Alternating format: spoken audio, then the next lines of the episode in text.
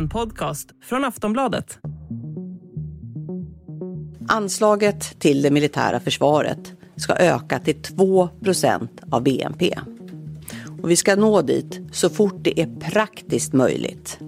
Det vill säga möjligt att på ett effektivt sätt öka eh, omsättningen eller omsätta ökningen i stärkt försvarsförmåga.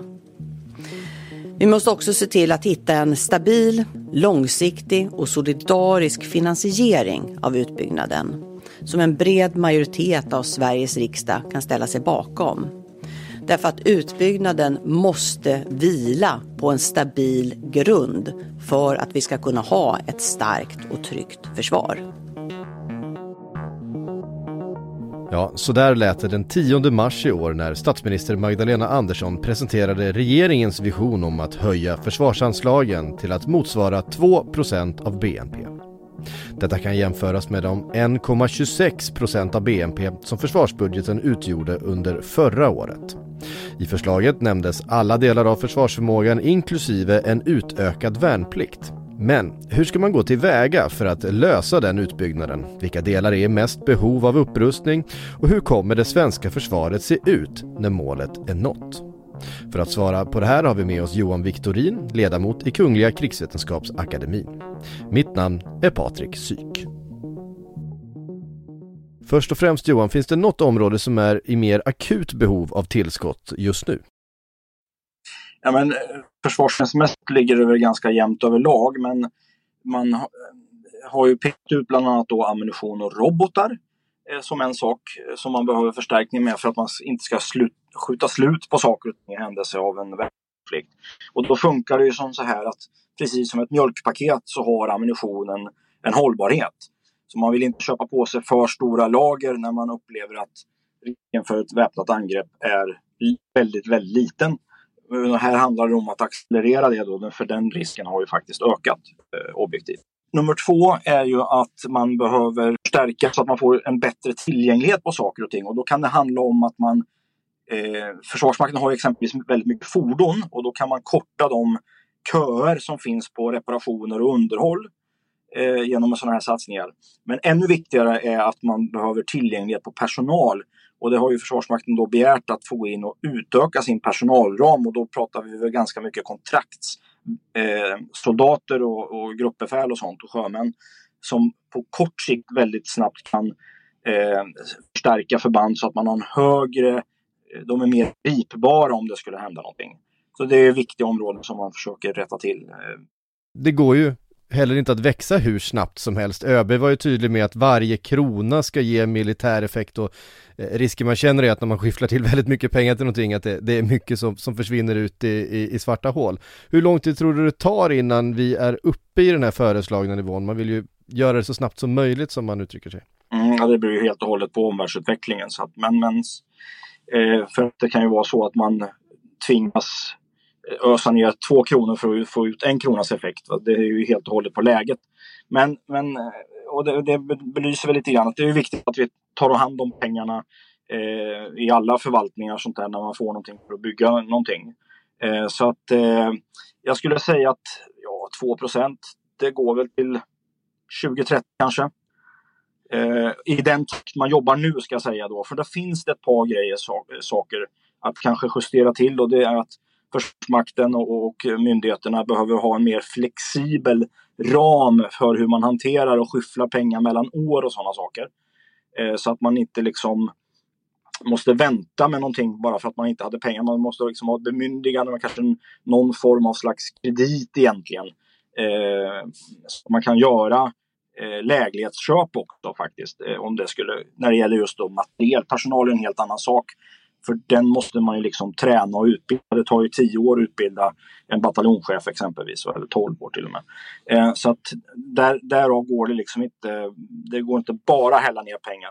Men sen finns det också en mental gräns att flytta också för förvaltningarna. Och det var ju ÖB väldigt tydligt nu under rikskonferensen, Folk och konferens där han egentligen vände sig både internt in i organisationen men också till sidomyndigheter att det går liksom inte bara att köra tummen i spåret utan här måste man alla hitta vägar att försöka eh, växa så stort som möjligt om man får resurstillskott. Mm. Um, om du då får spekulera lite grann, när vi nå, eh, når fram till det här målet om just eh, 2% om vi använder det, eh, det måttet och den storleksordningen, hur ser det svenska försvaret ut då jämfört med idag? Vad är det vi har fått helt enkelt? Ja, det vet ju inte jag riktigt exakt hur det kommer att se ut, men vi kan säga att vi har fått en större krigsorganisation i alla fall. Den har liksom växt i storlek. Och det, Sverige är ett väldigt stort land, eh, så att det gäller ju att ha en, en militär närvaro överallt. Både för att kunna utföra saker och ting och täcka upp i olika riktningar men också för att skapa en folklig förankring för våra försvarsansträngningar. Eh, Sen kommer det ju innebära att de saker man har redan beslutat kommer att vara uppfyllda då med tränade flygförare som kan uppträda med, med en, en grupp, alltså fyra stycken Gripenplan och tillsammans åstadkomma en väldigt hög effekt. En sån som vi kanske har sett att Ryssland har haft problem med. Eh, att få systemen att liksom jobba tillsammans. Så det kommer att vara ett bättre övat försvar och kommer att ha en, en hög materiell och personell kvalitet om man liksom tar tillvara på de här eh, resurserna man får. Aftonbladet Daily är strax tillbaka. Quality sleep is essential for boosting energy, recovery and well-being. So, take your sleep to the next level with Sleep Number. With a Sleep Number smart bed, you can individualize your comfort level and enjoy a better sleep night after night. JD Power ranks Sleep Number number 1 in customer satisfaction with mattresses purchased in-store. And now the Queen Sleep Number C4 smart bed is only $1,599, a saving of $300 only for a limited time. For JD Power 2023 award information, visit jdpower.com/awards. Only at Sleep Number stores or sleepnumber.com. En detalj som nämndes specifikt av Magdalena Andersson var utökningen av värnplikten. Men hur central är egentligen den på kort och lång sikt? Vi hör Johan Viktorin igen. Ja, på sikt kanske inte sådär jättemycket för att vi har ju en, liksom en dimension med ett antal regementen och flottiljer och marinbaser där man kan utbilda värnpliktiga. Men de, de tar tid att etablera och det ska liksom utbildas instruktörer som ska kunna utbilda de värnpliktiga. Så det får ju då en effekt på lite längre sikt. Och det får ju eh, tre, kan man säga, eh, betydelser betydelse har detta. Dels så kan man då bemanna de förband man sätter upp om det då ska vara en mekaniserad bataljon med, med fordon av olika slag. Eller om det ska vara ett flygbaskompani som tankar Gripenplan och laddar om dem och så vidare. Så att, det, att lösa själva uppgiften då, det är naturligtvis väldigt viktigt. Sen är det ju en, en eh, folkförankring, jag var inne på det förut, eh, en förankring i samhället att försvar, försvaret är närvarande överallt och man känner att det här är viktigt för vårt land och dess försvarsförmåga. Det är nummer två. Och den tredje är att det är ett viktigt urvalsinstrument för försvaret att kunna placera och få, få tillgång till en massa talang i form av eh, unga män och kvinnor som kan komma in med sin kompetens. En del av dem kanske går vidare och blir kontraktsanställda eller blir ännu viktigare, kanske blir officerare och sånt och kan liksom bära den här kunskapen vidare. Att det är en stor betydelse av värnplikten. Jag ser framför mig att om eh, 8-10 år då är vi uppe mellan, ja, jag sätter 15 000 som riktsumma, men det är mellan tummen och pekfingret. Per år ska jag säga då, per år. Just 2% av BNP, hur mycket är det i en internationell jämförelse? Alltså om vi jämför med andra europeiska länder så, så eh, är ju det vad alla förväntas uppnå kan man säga. Eh, om man exempelvis då är ett medlemsland i NATO så kom, har man ju det som då en målsättning. Så att eh, då kommer man ju liksom kvalificera sig eh, på den nivån.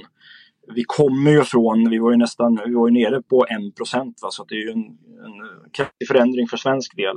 Eh, och eh, det har ju funnits andra länder i Väst och Centraleuropa som har legat ganska lågt som nu eh, gör samma resa som vi medan däremot östliga länder som Polen och de baltiska länderna sedan ett antal år tillbaks ligger på minst 2% och är på väg mot 2,5 till 3% faktiskt. Eh, vad har det för betydelse för den här NATO-frågan som eh, diskuteras mycket? Vad man, vad man, eh, ja, hur mycket pengar utav BNP som helt enkelt läggs på försvaret? Ja, det har ju en ovärdighetsbetydelse och det ger ju statsledningen en handlingsfrihet. För visar man då för eh, organisationen och framförallt då länderna som ingår i organisationen att vi också tänker ta vår eh, del av ansvaret eh, för ett gemensamt. Då förenklar ju det en eventuell eh, ansökan. Mm. Um. MSB, om vi tittar på hela totalförsvaret då, eh, MSB önskade ett tillskott redan i år på 1,8 miljarder till det civila försvaret. Eh, fick bara 800 miljoner, eh, alltså inte ens hälften av det vad man, eh, vad man begärde. Va, vad är din reaktion på det? Ja, men alltså, det här var en stor besvikelse. Det var inte bara beskedet eh, eh, Eh, eh, i de här förhandlingarna eh, där man då mötte äskandet från MSB, alltså det var inte, ja, det var ju knappt hälften. Och jag ansåg att från början så var MSB underlag i det knappaste laget. Vi har stora, stora brister i det civila försvaret och det är viktigt att rätta till de bristerna. Och det är allt ifrån eh, elberedskapsåtgärder, eh, reservbroar, eh, att det finns folk planera saker och ting för det civila försvaret. Eh, skyddsrumsinredningar, befolkningsskydd, sådana här saker. Så det finns en mängd behov som vi måste tillgodose och det måste vi göra av två anle tre anledningar kan man säga. Det första och primära är att befolkningen ska då, man ska skydda befolkningens liv och hälsa. Det andra är att man ska få samhällets funktioner att fungera så långt som möjligt som det fungerar i, i normalläget. Man ska kunna fortfarande, fast det pågår en väpnad konflikt, dela ut post exempelvis. Så att det är den andra dimensionen. Och sen den tredje dimensionen är att få det militära försvaret att fungera. Därför att om, du, om vi har ett svagt civilt försvar, då kommer det påverka effekten av det militära försvaret. Och det finns ett ömsesidigt beroende där, där Försvarsmakten och det militära försvaret skyddar ju befolkningens liv och hälsa och grundläggande funktioner i samhället och vår suveränitet. Medan det civila försvaret ser till det militära försvaret kan lösa sin uppgift. Så att jag tycker inte att man har gjort en hemläxa här utan det, det måste komma in mer pengar till det civila försvaret. Det är, det är absolut så. Intervjuad i dagens avsnitt var Johan Viktorin, ledamot i Kungliga krigsvetenskapsakademin. Mitt namn är Patrik Syk och Aftonbladet Daily är tillbaka med ett helt nytt ämne imorgon igen. Du har lyssnat på en podcast från Aftonbladet. Ansvarig utgivare är Lena K Samuels. Tired of ads barging into your favorite news podcasts? Good news. Ad-free listening is available on Amazon Music for all the music plus top podcasts included with your Prime membership. Stay up to date on everything newsworthy by downloading the Amazon Music app for free or go to amazon.com slash news ad free. That's amazon.com slash news ad free to catch up on the latest episodes without the ads. Sån.